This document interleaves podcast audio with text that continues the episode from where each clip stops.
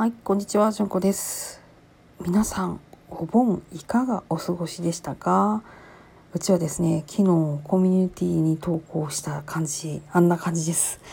あの、台風の中に墓参り行って、えー、風にブオブオやられながらね、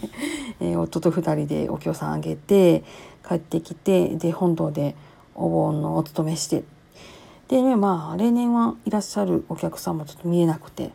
え、ちょっと寂しめな感じで風がゴーゴー言うっていう感じのお盆を過ごしました。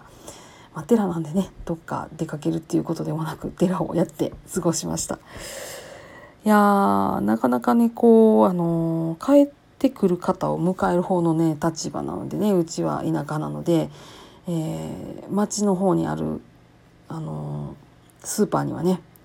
お帰りなさいっていう上りとかが立ってたりとかして、ああ、なんでお帰りなさいなんかなって考えたら、うちはね、ほんまね、ああ、田舎やからなんやっていうのは、腑に落ちたのはね、結婚してこっちに来て3年目ぐらいの時ですね。あ、なるほどって思いました。なんかね、そういう、その、ちょこちょこっとしたことが、あの、面白くってですね、毎年新しいところがあって、えー、毎年面白いです。毎年同じことしてるのでね、えー、面白いなと思ってます。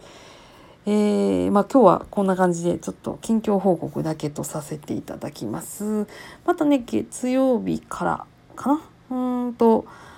まああの夏休み中なのでなかなか思うように収録の時間は取れないんですけれども、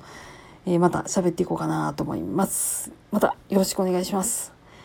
えー、台風の後やからね皆さんあと片付けとかねあると思います。ちょっとね気をつけてやってくださいね、えー、うちも今日は外の 散らかった葉っぱとかをねハワイで過ごそうかなと思ってます。